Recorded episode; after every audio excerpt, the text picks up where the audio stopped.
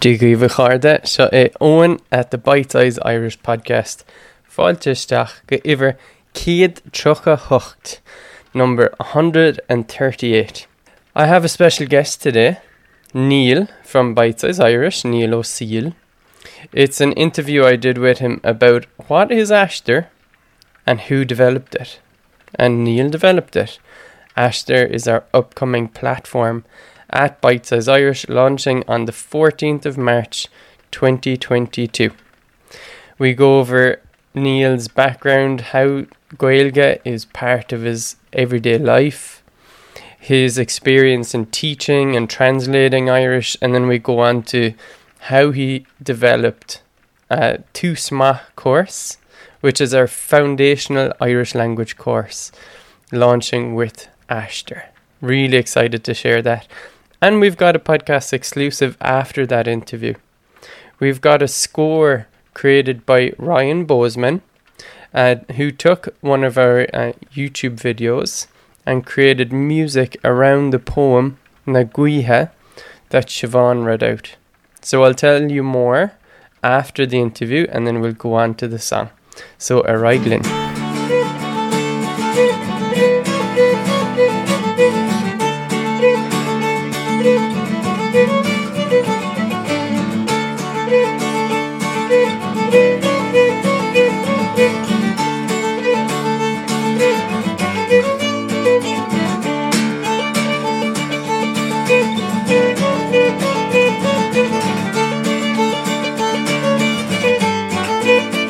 So, Neil, fáilteistach, cóna is it tú?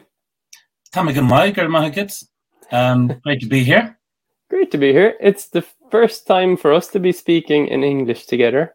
But as yes. Emma at Bitesize Irish said before, you you have to let out your English bits as well. So, Neil, fáilteistach. Uh, Neil, you've been with Bitesize Irish um, for a good few months now. So you're part of the team. Um, where are you from and where are you based? Well, I'm from County Tyrone in Ulster originally, uh, in, from a village called Cull Island, and uh, that's where I grew up. But I have lived in Dublin and London for the last twenty years, and I'm in Dublin again, settled in Dublin again, thankfully now. Cool. So I'd like to share a little bit of background to people of like who you are, what... what your story is around the Irish language. So for people watching and listening to this, uh, Neil has taught Irish in London for a good bit of time. Uh, he does so in Dublin now. Um, he's got a bachelor's in, I've got it written down, Old mm-hmm. Irish and Folklore, and a master's in Early and Medieval Irish. And he also has a qualification in the translation of Irish, which is very important because there you're basically certified that you have the accuracy in the Irish language, Irish language grammar, um, to be able to translate texts, I suppose, usually from English into Irish. That would be the normal, I guess, yeah. commercial direction, right? Um, so, Neil, why is the Irish language part of your life in to such a big extent? Um, it's hard to say, really. Um, because I'm from from the north, um, we didn't have Irish at primary school. So, and uh, because of there were some extra classes at primary school, so I actually had a little bit of French by the time I started my secondary school, and I can remember my attitude was, "Oh, I'm looking forward to French. I know a bit about that. I don't care about this Irish. I'm not interested in that." But actually, within a week, that had flipped completely. And I can't really tell you why, but hmm. as soon as our Irish classes started, I felt very comfortable with it. And I felt more comfortable, almost like I recognized it in a way, which maybe I do from uh, the way people speak English where I'm from or other parts of the country where I have family. Um, uh, it's hard to say exactly, but just very quickly, I felt completely... Uh, like I'd found my subject, if you like, and that, and so it was always my best subject at school after that. And um, as you've said, I continued studying that at university. So it just um, took a hold of me, I suppose, at that time. And um, and here I am. Hmm.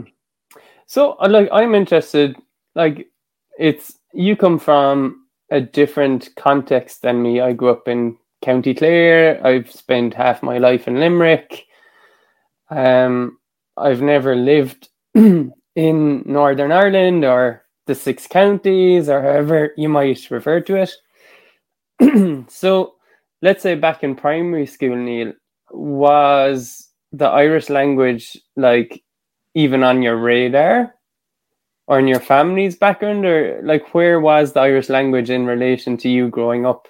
No, it wasn't on my radar really, um, especially primary school. It wasn't, because we we didn't have it at school, um, and we didn't have T G four or Tina G started twenty-five or twenty-six years ago now. But when I was in primary school, it wasn't there. So there wasn't that much. A little bit of news on R T E was in was in Irish, as it still is. But um, my family was always very interested in Irish culture. Gaelic games were big, Gaelic football and hurling, which you don't hear often from Tyrone people, um, and traditional music for sure. But also, my mother's from Galway, from Western Connemara, so um, we had that direct connection. Uh, for us, crossing the border wasn't... Well, there was no border for us, really. It was it was mm-hmm. equally home in Galway as it was in Dublin or anywhere else we went. So possibly in our house more than other houses in, in the in the neighbourhood, in the region, we had very close links, and we were used to watching R T E as much, if not more, than B B C. So um, mm. didn't have a very a lot of it around, but. You know, then as as I go on, I can see that, oh, yeah, we were quite plugged in in a way. And, yeah, as I said, my mother's from Connemara. Sadly, it wasn't Gaeltacht area when she was growing up, but I was looking at some maps, and around the time my grandparents were born, it was a Gaeltacht area, and they they did have Irish themselves. But um, when I knew them, I was quite young, and I didn't have much Irish. And, mm. and um, anyway, our dialects were quite different anyway. Yeah.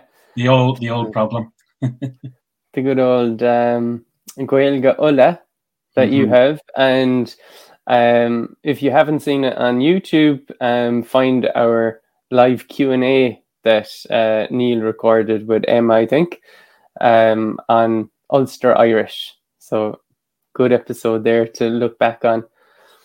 Uh, so Neil, you did, um, you had Irish at school. Um What was the attitude to Irish at school? Like, was it something to be embarrassed about, to be interested in?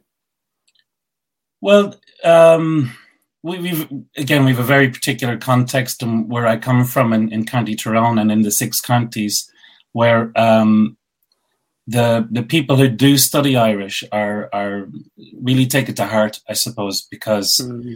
um, it, it, it it's not. A little bit more now, but it wasn't on the road signs, and it wasn't something that was supported by government, local or, or national in the U K. So um, you really felt you had to cling on to your own culture like that. So that, that was a part of it. Mm. But at the same time, there were the same attitudes like, oh, Irish is useless and you won't be able to get a good job if you've got Irish and things like this. And I really remember friends of mine, when we came to fourteen, we had to choose a language at school for G C S E. Will we do French or will we do Irish? And it never really happened that people would do two languages at that point, which is an awful shame. And uh, I can remember a lot of my friends saying, well, I'm going to do French because it's more useful. Mm. And uh, of all of my friends, I don't think any of them speaks a word of French. Yeah, of course. Um, yeah. Professionally or socially. Yeah. You know, maybe they'll come back to it. I'm not sure. But, um, you know, I'm not sure how, how important French was to them in the end either. Hmm. Interesting. And going into university then, you obviously took the arts and Irish language approach. Um, I'm interested in the kind of old Irish. Um, yeah. Like that was uh, the, your master's, early and medieval Irish. Yeah, that's basically a master's in Old Irish. That's what's going on. In Old Irish. So what is Old Irish like to study? I mean, do you see the direct mappings of how the language works today, or is it like studying an ancient language that you don't see resemblance to? Yeah, well, well, first of all, it might seem like a strange choice, but I didn't go directly to university thinking I'm getting rid of modern Irish, let's study Old Irish.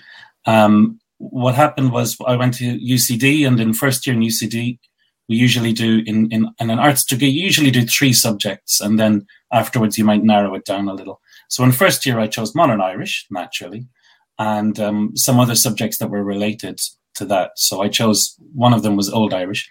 And it just happened, I, I really loved it. Again, a bit unexpectedly, I just really got on well with it. And I ended up focusing on that one more than modern mm. Irish. Uh, but Old Irish, it's recognisably Irish. You know, if you look at it, you wouldn't be in any doubt. But it is different. It's not so easy to just read if you if you feel comfortable with modern Irish. Doesn't mean you'll be able to read Old Irish. Um, there are certain tricks in the spelling. Um, so words that we... Uh, would recognize today are just a little bit different. For example, the word far, man, mm-hmm. F E R, spelled F E R in Old Irish, fair, and that later became far. So if you don't know that little trick, and that that, that pattern repeats with other words as well. Um, so if you're not sure about that, it would look more different. But once you know those tricks, you can spot a lot of nouns very easily.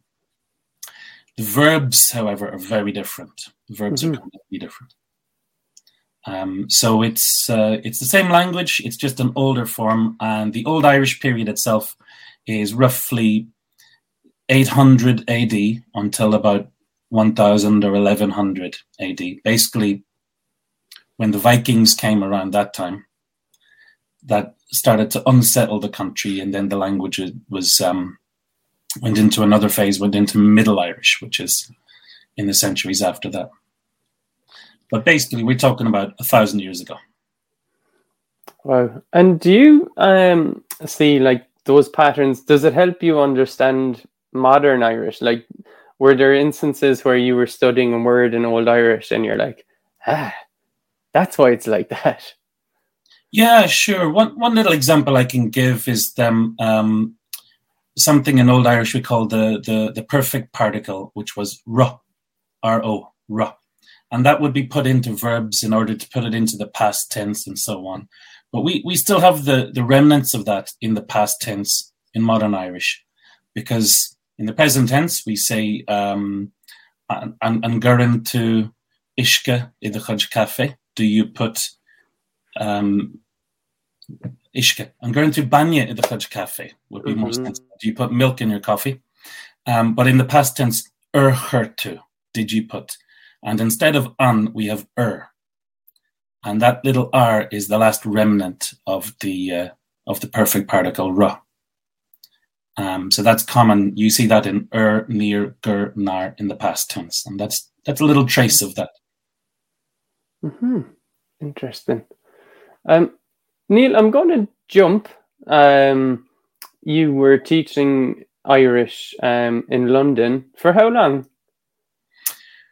Well, I guess um, I've been living in London, and I'd ended up uh, uh, teaching English as a foreign language. And then um, I went to London. You? Yeah, I have to offset my Saxon footprint now after years of teaching English. But um, I...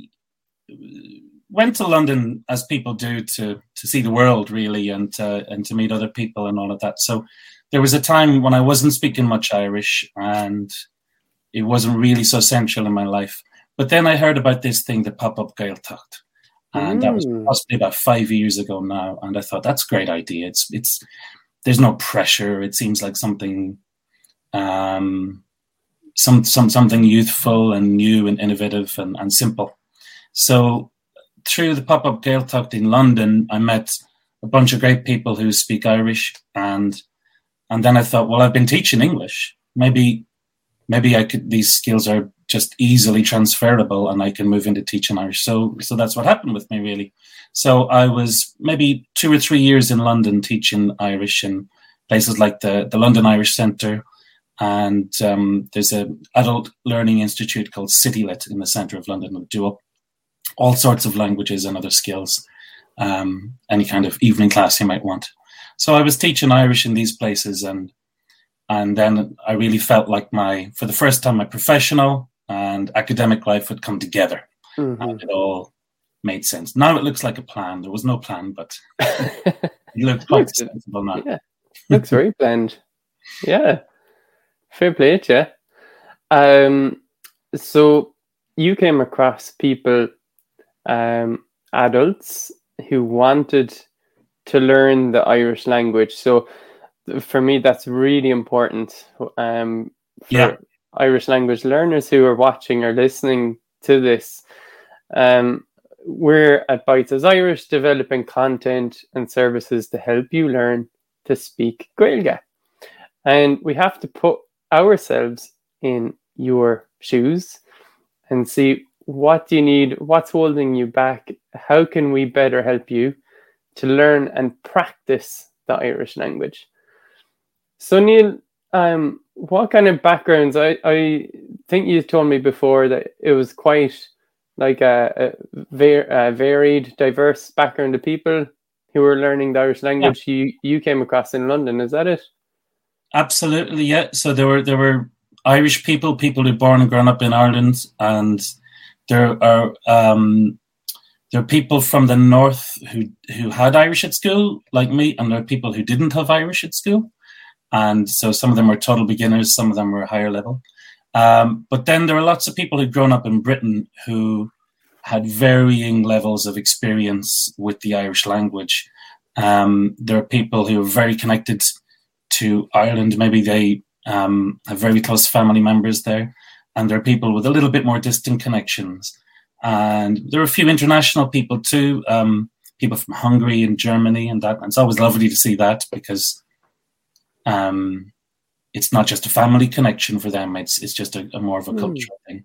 But the thing that I loved, especially after teaching English for years, is that there's a measure when you're teaching English as a foreign language, um, there's a measure of it being where a, a lot of people are doing it because they have to. Maybe their parents send them to do it and they don't really want to do it, or it's part of their ambitions to do a, an international business degree, or they just need it, but they're not there for the love of it always. Some of them are, sure, but but you do get some kind of teenagers and young people who don't really care. They just have to do it. Mm-hmm. Um, and I've never had that with Irish at all. It's it's amazing.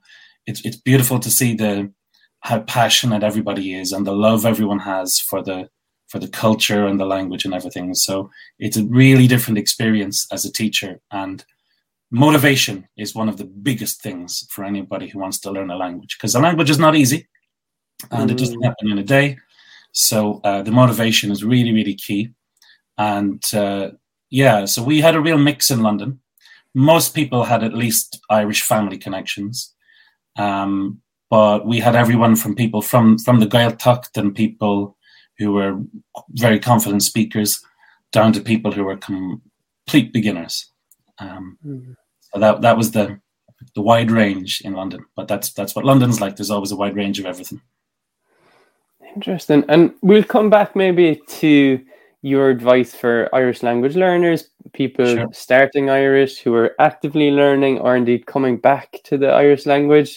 You've got a wealth of experience there. Uh, Neil, you're the founder of Nuacht Bhual or Nuacht Bhual. Um, what is that? Nuacht Bhual is a podcast, and it means slow news. Um, I, I believe the, the concept, I didn't invent the concept now. Um, someone told me about it. I've never listened to other ones, but I think they do exist for other European languages. Um, so Nuacht Bhual is slow news, and it's a podcast we put out once a week, and you can hear three news stories read slowly from that week. So it's something I started during the lockdown with my old gang in London, and uh, we have different presenters every week. So you can hear a range of, of accents and dialects as well. And we always label that in the, the, the title of the episode, so it's clear if someone is from Antlar or Chiroan or um, Mayo. So um, so that that's good for people who are kind of wanting to brush up on that.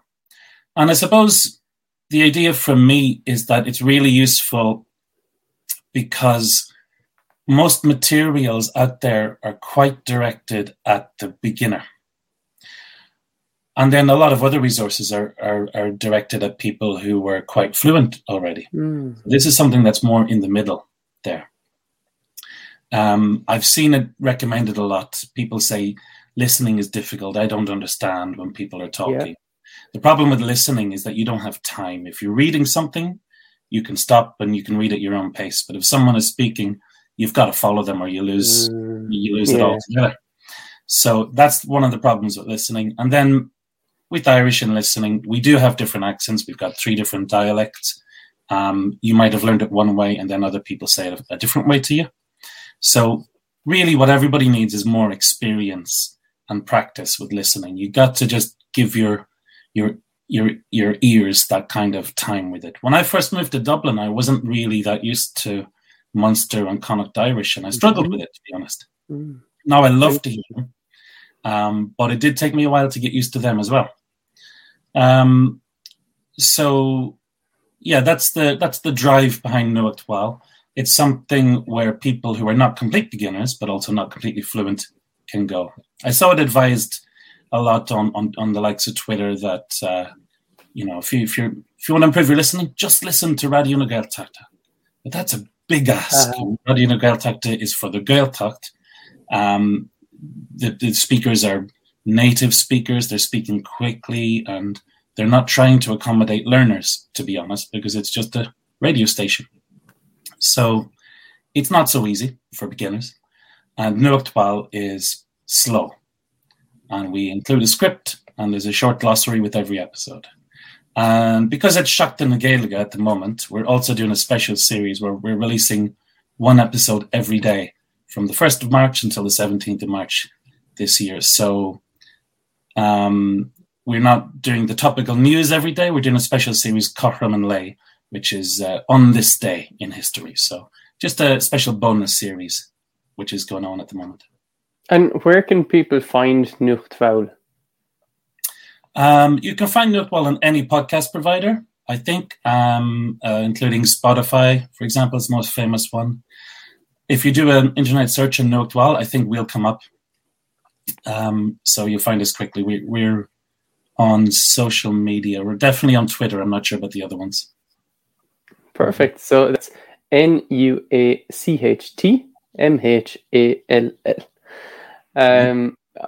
I really respect that, Neil, because it's um, a project is hard to get off the ground and it's hard to be consistent with it.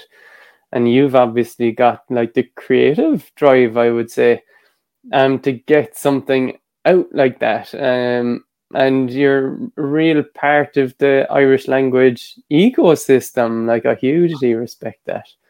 So, mahoo. Um, okay, so Neil, your role at Bitesize Irish, you're an Irish language learning content developer, which is like, you're producing, you're developing content to help people learn the Irish language. And um, when this um, interview goes out uh, in a week's time, on the week of Saint Patrick's Day twenty twenty-two, we're launching a new learning platform at Bitesize Irish called Aistear, which means journey. And uh, we've for years spoken about Uh, the language learning journey. Uh, I find it intriguing, like the idea of like a voyage or a, a long yeah. distance trip, right? Um, you take it at a good measured pace, but you have to keep going as well. And the, there might not be a destination, as in the journey is the destination. Um, and there's hundreds of quotes of that type of thing. Um, so that's the idea with our platform, Aistear, um, where we're going to house um, our newly developed Irish learning language content. And having it online m- makes it possible for us to develop quite interactive content. So with thousands of audio recordings, with videos and indeed quizzes and the such that you've been developing in. So what Neil has been developing is our foundational co- course called Túsma. Um, Neil, would you like to introduce what is Túsma? Yeah, Túsma is, the, as you said, the new foundational course. Um, it's um, ten modules of self-study lessons. It's based on the old bite-sized courses, so some of it, some of the material has been uh, reused or developed or changed, but there's also a lot of new material as well. And uh, I, you know, again, I, I love the image of Aistear Chomai, because um, uh, you you don't learn a language in a night. It, it's got to take time. It is a journey. It's a very appropriate word, I think. And Túsma means a good start. It's from the old Shanachal. Túsma Leat na Hoibre. A good start is half the work. So, as we all know from the school days, uh, the worst thing about doing your essay for homework was was actually getting started. And once you, it sort of flows then. So um, we're hoping we're hoping Túsma is that good beginning for you too. Um, yeah. So uh, it, it's it's a beginning course, and it's it's a self-study course. So it's not everything in itself. Uh, that should be clear. But we do have um, lots of audio, lots of natural examples, and a more interactive element with, with, with quizzes and, and so on within the lessons themselves. Um, what I loved about um, your approach, Neil, and like decisions we made in developing this new course, um, it's modern, um, mm-hmm. it's practical. Um, So we've taken a fresh approach. Uh, we've looked at the content we had, as you said, and taken a new eye to this. Um, so it's modern. It's using um, words in, you know, in the most modern Irish.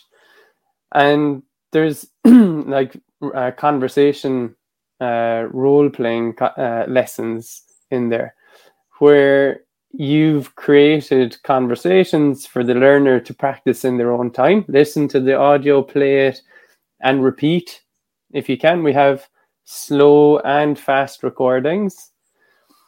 And the situations are quite practical and day-to-day. Um, so, Neil, you mentioned that there's ten modules. How did you... Um, approach creating different themes or topics for each of those different modules, and what's in them? Well, the ten modules are, they all have a different uh, theme or topic, and they all relate to um, both vocabulary and, and, and topics that are that are useful in one area, but also to the the kinds of the grammatical structures that would be relevant to that. Mm-hmm. So um, we have uh, a, a, a one module that's called um, At the Weekend, I think. And um, so, you know, what do you do at the weekend? There, there's lots of vocabulary about your free time and about taking it easy or doing the gardening, things like that. But we also use that as an opportunity to, to bring in the past tense. That's where the past tense comes in, uh, in Túsma. So you can imagine the very natural conversation on a Monday morning um, where you say to your colleagues, well, how was your weekend? What did you do at the weekend? So there the grammar and the, the vocab are really related uh, to each other in a very natural context. And it's not uh, highfalutin poetry or anything like that. It's everyday conversation, the sort of language that you want to use. And that will help you cover all of the basics for, you know, language that relates to your everyday life and all the basics of the grammar too. For somebody who works through Túsma um, at their own pace, what would you expect for them to have achieved once they've worked through Túsma? Where will they have gotten to? Well, I think um, just thinking about the, the topics covered, um, in terms of grammar, they, they'll have practiced the the the verbs to be, the verb is and the verb um, be. Uh, and as well as that, they'll have gone into present tense and past tense. And by the end of the course, there's talk of the of the future. Um, so those are big areas. So I always feel uh, we, we we need to get those three tenses covered um, to have the, have a really good grounding in Irish, and then later we can look at an Mócaníleach and, and so on. Um, Mócaníleach, the conditional mood gets a, a bad press sometimes. It's not so difficult. The problem is you just need to do it fourth. You can't do it first because it really makes sense after doing present, past, and future. It's just the logical order. So people come to it later and then they they feel it's more difficult. But I think that's only because we don't get so much practice of it. Um, mm. So anyway, I'm getting on to another topic. So mm-hmm. in Túsma, um, we're it's it's really the beginning. So we're not getting into the very advanced topics. We don't dive into an Mócaníleach or the Antishil Gineadach really, but it's those beginner stages. And the topics relate to home, family, work, free time, travel, weather, um, all of those familiar topics about everyday things which are important to you. Um, for somebody like we've discussed this at length, um, where to position it, you know, who to make it for. And if you're an absolute beginner who has never touched the Irish language, you grew up outside of Ireland, but you've a real interest in it, it might be a little advanced for you, um, but I would challenge people to take it all the same. You might see it differently, Neil. I, th- I think they could definitely try it, the, especially in, in the first module, the beginning lessons. They're, they are very bite-sized, mm. and I would encourage them to have a go anyway. Um, sure. So going to this journey, the Aistear metaphor as well, um, our existing content called Bite Size Coursey. It's a separate platform, older platform. And the general feedback that we got over the last several years was there was a bit of a lack of structure. It's like, okay, I'm in there. Now what do I do? Where do I go? So Neil, your your content developed in Túsma goes from module one to ten, and within each of those, about ten lessons each. And there's a logical order of what you address in module one, then you move on to module two. So it guides you. It gives you like a starting point. You start at lesson one. Yep. And for that, I suppose the absolute beginner is placed in the right place. And you can ask us questions. You're not alone. And it is for members of Bitesize Irish. We should be clear about that too. Um, we've got several hundred members, um, and we're really looking forward to making this available to them. Neil, for somebody who um, grew, let's say grew up in Ireland, so they have school Irish, you know, or some, they have exposure to the language. Mm. And they probably have more Irish within them than they realize. That's what I typically see. Yeah. um, how can Túsma help that person who's like refound or found a love of the language and they're coming back to Gaeilge? Yeah. So as I said before, I do think uh, a, a beginner could um, set about uh, Túsma and get on very well. But I think it could also be good for someone who's returning to the language. And uh, my experience teaching in Dublin and, and in London is that um, most people who are returning to the language are are very hard on themselves, and, and they, they tend to say, "Oh, I don't know anything," and "I can't remember. I used to know a little bit. I forgot it all," and and things like that. So, um, but really, they've got a lot more, and maybe just takes a little bit of practice to to, to get comfortable again. Um, And that's something we always need is is practice. It's not just study; uh, it's it's it's also practice. So it's not just about learning the rule. You have to kind of be using the rule and applying the rule, for example, or the vocab or whatever it is. So, Túsma, um, if you're a complete beginner, you could be going through it at your own pace, taking your time. But if you're someone who's returning, you could do the same materials, but you can go at your pace, and it might be a good bit quicker because you're more comfortable with it. It's more familiar to you. So we all need that kind of practice, just the, the, the time with the language, the experience to build up and get more comfortable and recognize patterns. So I think that's where the that's where Túsma is good for the for the returner.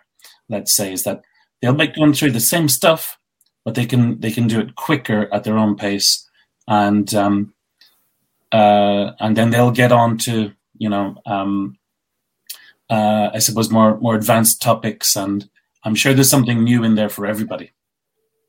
Yeah. So on that, um, if I'm already an Irish language learner and, and I've been studying it quite actively, maybe I'm attending a class already. Um, how can Túsma help me? Well, it's always good, I think, when you're studying a language, it's also good to tackle it on different fronts. Okay, a lot of people are familiar with with um, gamified learning on, on applications and things like that on your phone, and um, uh, and I always think, why not? I use them myself. I don't think you can learn a language only through that one way. And I will, obviously, I'm going to recommend my podcast, Nuacht Bhual, um, but I don't think it's the only way to learn a language. I think it's one aspect. So um, if we've got um, here and here and here, different ways to do it. So if you've got a, a class, a conversation class that's, that's based on speaking, that's fantastic. But Túsma could also be a great supplement to that, where it's it is self-study. So you do it yourself in your own time, and you can listen to the recording and listen again and listen again and say it out loud, practice that, make sure it gets comfortable in your mouth. And, um, you know, it can be a little bit nervy sometimes saying things out loud in front of other people because you, yeah. you're all afraid we might make a mistake. But uh, the, the thing about it is that things are easier for you to pronounce and say if you've said them before. My example was always um, the expression thank you in English and in French, Italian. Any language you know, you probably know the word thank you. And you probably don't know the word thank you in languages that you don't speak um, because you, you, you went to that country one time and it was the one phrase you use. So thank you is always the phrase that people are really comfortable with because we use it more. And that just shows you that if you repeat something, say it enough times, then it just falls out of your mouth like it's the easiest thing to say. And eventually you'll be amazed that something that really took a lot of concentration to pronounce becomes really easy in second nature because um, I suppose there's physical organs going on here with your throat and your mouth and your tongue and lips and everything. So they, it's it's muscle memory, I guess. So in Túsma, um you're not on the spotlight, in spotlight in front of other people. You're studying at your own leisure and your own convenience, and you can add to that. And and one thing that you mentioned before, Owen, was about the, some of the topics and languages, a little bit more about modern life and modern Ireland, and um, especially for people who are returning to the language. There's um, there, there are words that I studied at school that we don't really use anymore, a word like banaltra for nurse. And uh, I met uh, someone at a Pop-up Gaeltacht in London about five years ago. And I said, what do you do? Can post the target? And she said, it's ultrame. And I didn't understand her off the bat because we don't say ban ultra anymore. There's no reason to say ban to specify that it's a woman. So ultra is the word. So anyone who was studying Irish at school, maybe before two thousand, let's say you probably have ban ultra, but in modern Irish, we say ultra. So there are other new words for new aspects of life, technology and other things. So um, yeah, it's a great, great supplement um, if you're studying elsewhere. Fantastic. And you introduced the idea of a reference pack, an Aistear reference pack that sits outside the Túsma course. But it's available also to members um, who will be members of Aistear at Bitesize Irish. So what is the idea of the reference pack compared to a course that I'm going through? Yeah, well, as we said, one of the main things about Túsma is that there's a progression through it. And we start at number one and we go to number ten. And um, we, we don't really throw in examples of the past tense in, in module two because it doesn't come in until module five or six. And then after that, we assume that you're comfortable with past tense. So there's a progression through it. Um, however, there are topics that are important at every level. One of the main examples is the initial mutations, Shevu and Uru. You need to use that if you're a beginner. You need to use that if you're intermediate, if you're advanced. And, you know, it's something that everyone everyone needs a reminding of the rules from time to time. Um, so that's important to everyone. And whether you're in Module one or Module six or Module ten, maybe you need a little um, reminder of, actually, what, what are those rules again? I just need to check. So rather than searching through Túsma again and trying to think, was it was it the lesson about food or was it the lesson about work? Um, we know there's there's a, we have the reference pack, and that that has um, that kind of basic information, not related to any other other topic about daily life, and it's just more the bare information, um, nicely, clearly explained that you need to know. So that's why we call it the reference pack. It's it's not part of this progression. It's relevant to anyone at any level. At the moment, we have the uh, course about the initial mutations, but we are really hoping to put um, more courses to that as well, and uh, so that whenever we mention um, Antishal Ginajach or any other challenging topic, we'll be able to refer back to that, and um, it'll be it'll be at your fingertips, I suppose. Very nice. And I'd like to put this in a bigger context as well, because there's going to be more on Aistear. Um, our popular course is Sing a Song in Irish, where Siobhan brings you through reading um, and understanding three traditional Irish language songs. And then you get to learn the song iteratively. I think learning through song is very interesting because a song gives you this structure. It's like this set of words that you can go through. And so there's multiple videos on each of the three songs. We have the popular Crack Irish pronunciation with our pronunci- pronunciation cheat sheets.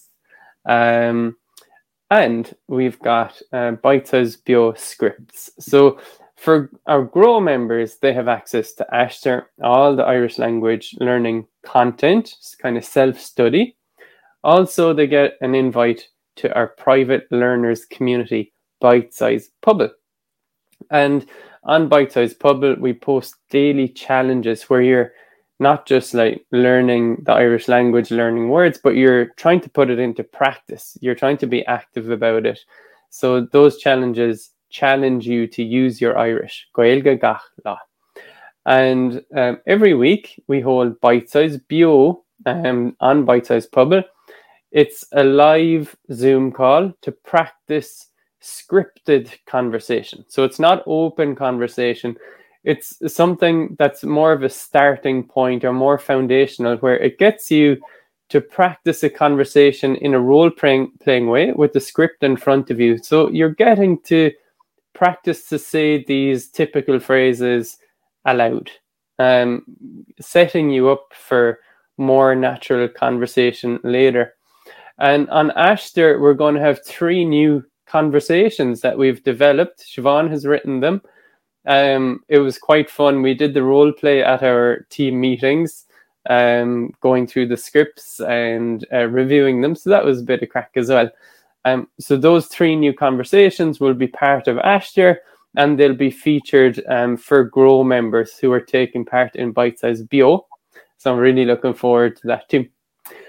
Neil, um, we've kind of described how somebody um, can approach learning the foundational parts of the Irish language with Bitesize Irish through Túsma, which is launching with Aistear. Mm-hmm. Maybe more generally, like learning principles. Um, one at Bitesize Irish is Gaeilge Gachla, where um, it, it's one kind of part of the recipe. You're exposing yourself to the Irish language every day, and you're making the Irish language part of who you are. Um, you're trying to um, expose yourself, as in listen to it, but also use and practice it if possible. Neil, what would your take on this be? Um, you can't just immerse yourself, say, in Radio na Gaeltachta and expect to learn a language. So how would you approach describing this to someone who wants to, like, break through a bit and learn more of the Irish language? Yeah, well, it's it's it's natural at the beginning, I suppose. When we're starting out, we, we focus more on, on, on what we call receptive skills, so reading and listening, um, because in a sense you don't need to do anything apart from to understand. Um, but really the main step is everyone wants to speak, so that's really an important thing. And uh, speaking and writing are the productive skills, where you have to be creative in a way. You have to put your own words out there. So it's it's a whole other step, you know. It's it's definitely more challenging. Um, but uh, you know, everyone knows we all want to speak, so we do practice that. And if you're if you're starting to learn or coming back to learn, um, it's it's possible you may not know a lot of other learners, and hopefully through Bitesize Pebble, for example, you can meet other people. Um, but one thing is that people often feel like there's no opportunity to practice and so on. Mm-hmm. But um, th- there are little ways that you can do it. Um, before I met my, my my my gang of people through the Pop-up Gaeltacht in London, I was keeping my own notes on my phone in Irish, for example, my to-do lists and my other things that I needed to remember.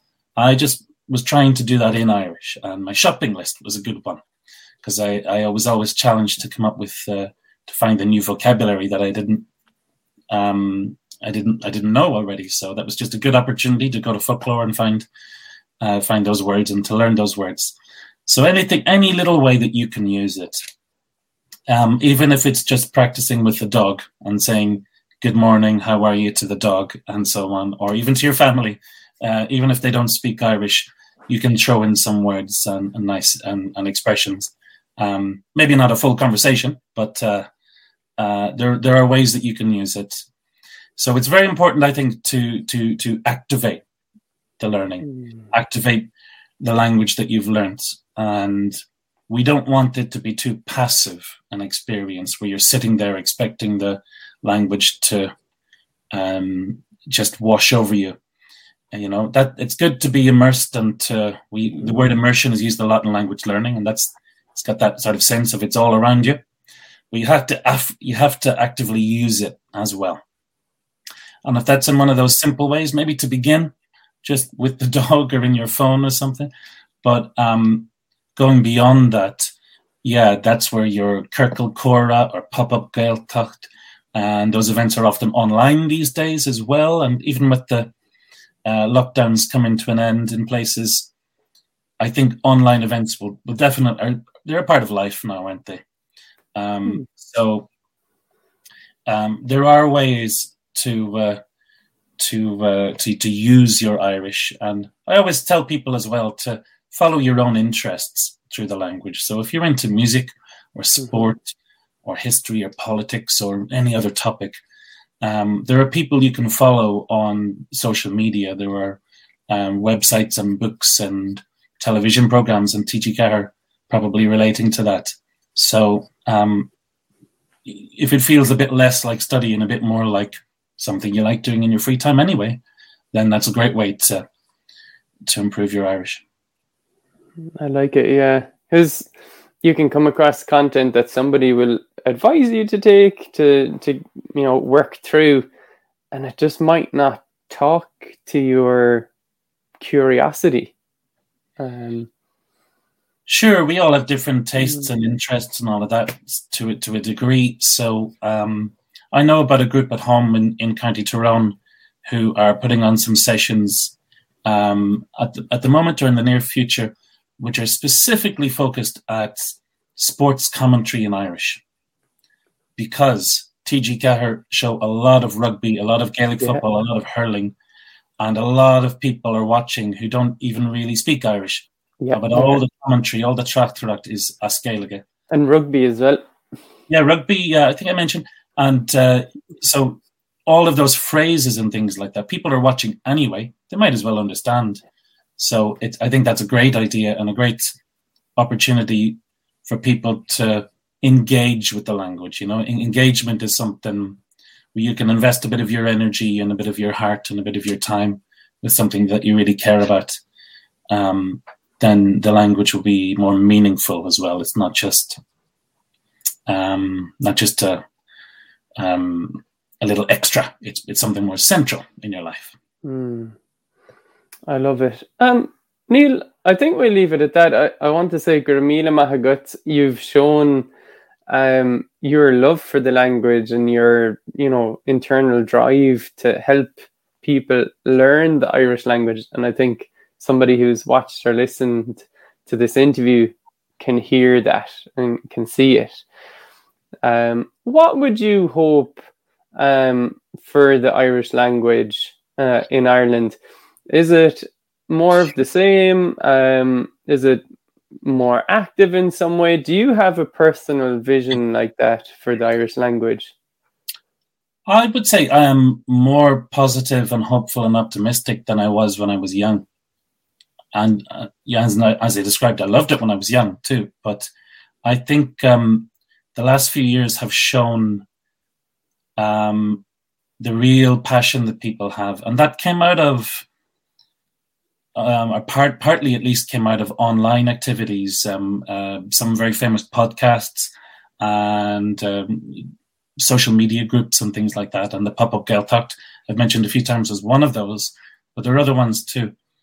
And I think the, the this love for the Irish language has been a little bit, um, it, it, I, want, I wouldn't say it was dormant, it was there, but it wasn't so visible. And that's the thing. When when everyone else can see, and that was one of the motivations of the of the guys who created the Pop-up Gaeltacht, is to say that we do exist actually, um, and we want to be out in public and be visible. And I was at the first Pop-up Gaeltacht in Dublin for two years there, and last uh, that was last Thursday, and there were hundreds of people there speaking Irish. It was actually to the point where there were too many people there.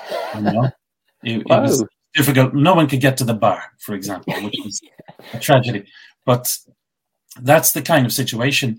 That interest and love was always there. That gra was always there. He wasn't so visible, so it was easy for certain characters in the media um, and in the establishment to kind of say nobody speaks, nobody cares, mm-hmm. nobody wants it. It's completely untrue.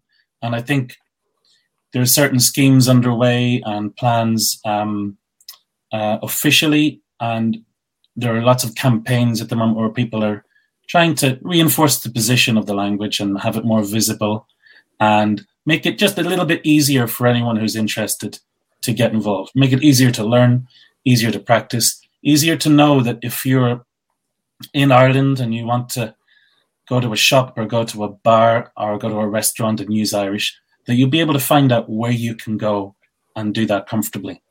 Because It's a big, it's a big risk, isn't it? If you go into a bar and you think, I'm going to practice my Irish, but you're a bit nervy that other people may not respond um, to you. So, um, yeah, I think there's been amazing changes, and especially the Gaelscoileanna. Um, it's really great for the future. We do need to look after the Gaeltacht. We need a lot more. Um, uh, the Gaeltacht is the home of the Irish language, to be honest, yeah. and they've got such a silverous, such a wealth of language and expressions and so on. So we ne- we really need to protect that to make sure that people from the Gaeltacht can continue to live there and to keep the language pure there. But the language is also growing really fast in Dublin and Belfast and places which are not traditional Irish language strongholds. And that's also fantastic to see. So, um, yeah, I'm more positive than I would have been twenty years ago, I think. Yeah. Um, And so I hope that that trend continues, and uh, we we get opportunities to to uh, you know develop it even more. Absolutely, um, absolutely. I feel the same way, Neil. So, Gurmila Mahagut, thanks so much for taking the time for sharing your thoughts with us today. Gurmila So you can find uh, Nuacht Bhual, which is Neil's podcast, online. Do seek it out. And at Bitesize Irish, if you're watching this before Saint Patrick's Day twenty twenty-two, we're launching that week our new platform, Aistear, and Neil's uh, developed course, Túsma, that we've been talking about. Where can you find it? You can come to bitesize dot irish, our website, where there'll be information from the homepage. Um, you can subscribe to our channel Bitesize Irish on YouTube, where we'll have uh, several live events with the launch of Aistear. Really looking forward to it, um, and I feel privileged to help uh, take content uh, such as what Neil has developed uh, to more Irish language learners within Ireland and outside of Ireland. Really looking forward to it, and we'll see you there. Okay, slán na chairde, slán Neil. Okay, so back to the podcast. I hope you really enjoyed that interview with Neil, and I share his optimism as well around Gaeilge in Ireland, in the Gaeltachta, and indeed outside of Ireland too. Now, I told you that we had a podcast exclusive with Ryan Bozeman. He goes by the handle Brotherwell on SoundCloud. Now, in twenty seventeen, Siobhan at Bitesize Irish posted on YouTube a rendition of Naguihe, the Winds poem. The poem is by Thomas F. Walsh. Now, what Ryan did, he got in touch, and Ryan creates scores and songs around poems that poets have written. So he works with poets to create songs around their work.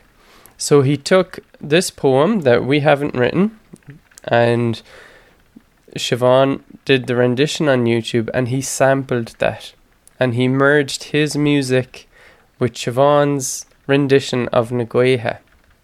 So you can find the link to that YouTube video if you want um, on the show notes page of episode one thirty-eight of the Bitesize Irish podcast on our website bitesize dot irish. I also have to say thank you to Tukumo, whose music you hear you heard earlier on this episode. And if you want to watch that um, interview with Neil, find the video uh, on the show notes page as well. Uh, there's a link to the YouTube video. So, chairde, araighlin, away we go.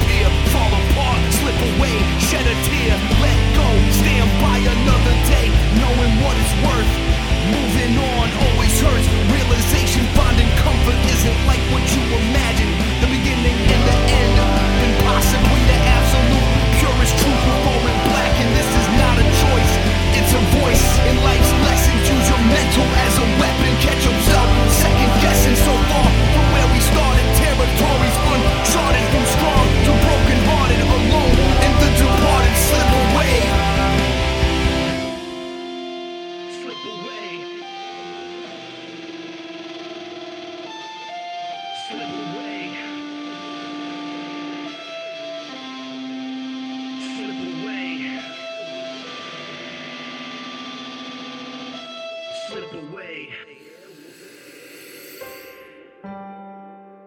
Slip away.